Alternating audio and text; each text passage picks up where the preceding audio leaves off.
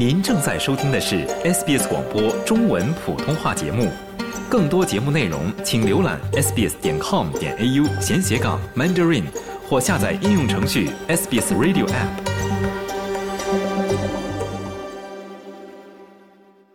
S&P Global 的分析师马丁福预测，租金问题的紧缩只会越来越紧。It really is a a landlord's market. 这真的是一个房东的市场。对于租户或者未来的租户来说，这是一个困难的市场。对新的租户来说，在不久的将来也不会变得更加容易。新南威尔士州租户联盟的首席执行官里昂·帕特森罗斯表示，他们已经面临着近二十年来最低的住房空置率和每周超过一百澳元的租金上涨。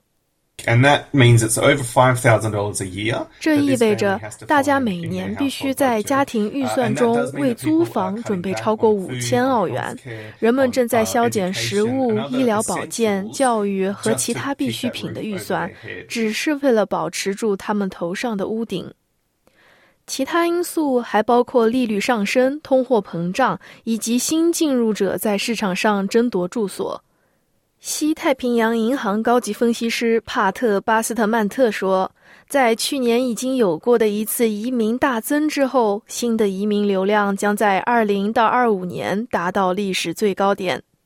It's particularly adding further demand to the areas. 这尤其给移民者倾向于来的东海岸首府沿线地区增加了进一步的需求。这当然也包括悉尼、墨尔本和布里斯班在内。”虽然联邦政府制定了在未来五年内建造一百万套新房的目标，但是住房产业协会首席经济学家蒂姆·里尔登说，住房存量短缺在短期内仍然将是一个问题。我们看到多单元房的完工数量远远低于几年前的水平，这也是过去几年来市场上真正挣扎的部分。我们当然需要看到更多，因为这种类型的住宅是能最快缓解租金短缺的。国际学生在经历了 COVID-19 大流行的休整后，回到了澳大利亚的大学。他们是最能够感受到租房压力的人之一，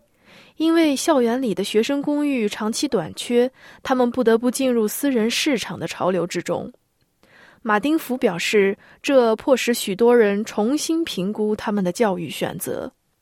We know that international students when they're thinking 我们 about 知 where to 道 study, 国际学生在考虑去哪里学习的时候，他们会考虑很多的事情。他们考虑生活条件、想学习的课程、学费、生活方式以及工作权利。越来越多的住宿将成为他们必须考虑的另一个因素。他们是否想在澳大利亚的某一个城市学习？one of Australia's competitors 也许在这之后，他们会选择去另外一个城市，或者另外一个区域性的学院，或者也许离开澳洲，去澳洲的竞争对手那里。由于澳洲本地大学严重依赖海外学生人数，马丁福表示，可负担得起的住房是至关重要的。想在 SBS 当一回影评人吗？SBS On Demand 正在推送配有中文字幕的热门影视作品，您只需观看一部或以上影视作品，并把影评观后感发给我们，就有机会赢得一份 SBS 精美礼品。